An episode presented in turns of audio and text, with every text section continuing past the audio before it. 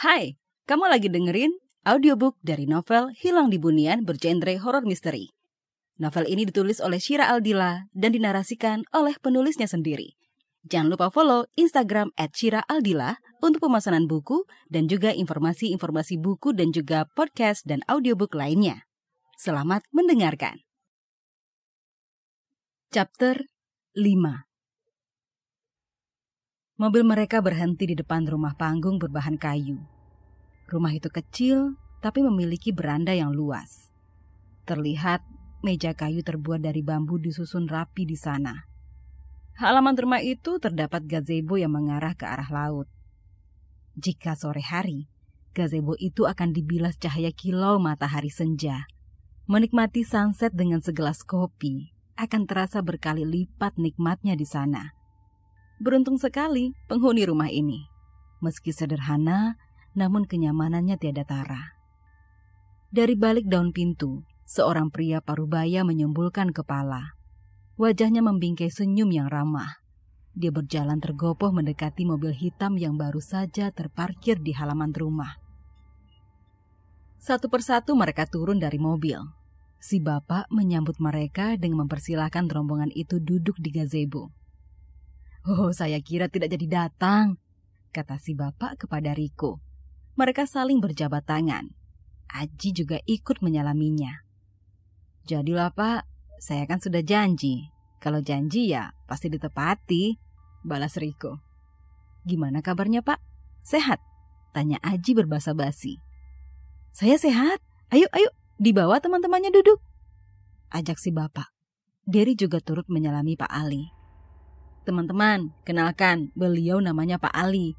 Gue sering menyewa kapal beliau untuk memancing di daerah sini. Aku Wanda, ucap Wanda menyodorkan tangan. Pak Ali terlihat gugup, menatap dengan heran sosok yang baru saja menyalaminya itu. Pandangannya menyapu tubuh Wanda dari ujung kaki hingga kepala. Wanda tersenyum maklum. Belum pernah melihat manusia jadi-jadian ya pak? Goda Wanda sambil mengibas-ngibas rambutnya yang dicat berwarna kuning terang. Oh, bukan begitu nak. Hmm, siapa namanya tadi? Ulang Pak Ali. Wanda pak, tapi nama di KTP, nama saya Herman. Bapak bebas pilih mau panggil saya dengan nama apa. Ucap Wanda dengan seringnya senyum yang dipaksa ramah. Pak Ali tersenyum kikuk. Orang kampung seperti dia belum terbiasa dengan tampilan manusia seperti sosok Wanda. Rambut dicat warna-warni, kaos oblong tanpa lengan berwarna hijau neon dan hot pants setinggi paha. Apalagi mendengar suaranya saat tertawa. Berat, namun manja. Wanda memang berbeda. Kalau begitu nak Herman, eh nak Wanda, istirahat dulu saja. Saya mau menyiapkan kapal. Pamit Pak Ali. Dia berjalan ke arah belakang rumahnya. Kemudian muncul lagi dengan menenteng dua jerigen besar yang kosong. Saya mau beli bensin dulu, stok saya habis, ucap Pak Ali. Dia membungkuk untuk izin pamit. Wanda menatap kepergian Pak Ali sampai tubuh orang tua itu menghilang di ujung gang. Derry menggeliat, meregangkan tubuhnya yang terasa pegal.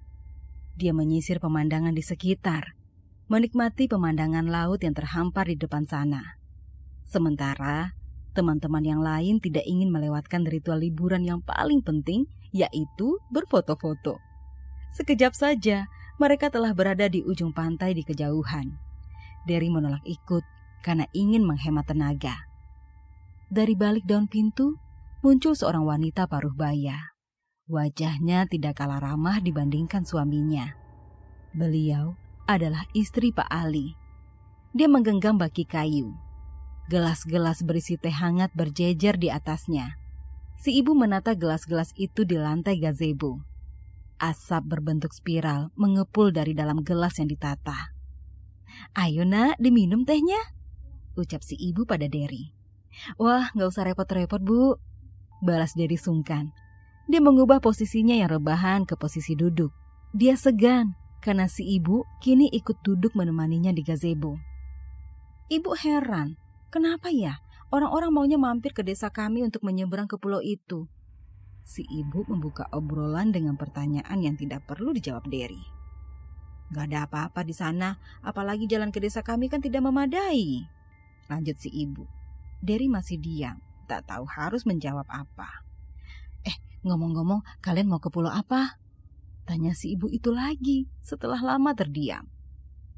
Ke Pulau Bunian, Bu. Terang Derry seramah mungkin. Pulau Bunian? Si ibu bertanya dengan raut heran. Bahkan matanya membelalak tidak percaya. Derry mengangguk. Berapa lama ya, Bu, dari sini untuk menuju pulau itu? Pulau Bunian ya. Kamu harus berhati-hati di sana. Ucap si ibu yang menghiraukan pertanyaan Derry. Raut wajahnya tiba-tiba menegang. Hati-hati kenapa ya, Bu? Tanya Derry penasaran. Tidak apa-apa. Diminum tehnya. Saya ke sana dulu mencari si tua bangka. Si tua bangka maksud si ibu adalah suaminya sendiri. Entah kenapa, Gelagat si ibu itu berubah aneh ketika mendengar nama Pulau Bunian disebut. Demikian chapter 5, sampai bertemu lagi di chapter selanjutnya.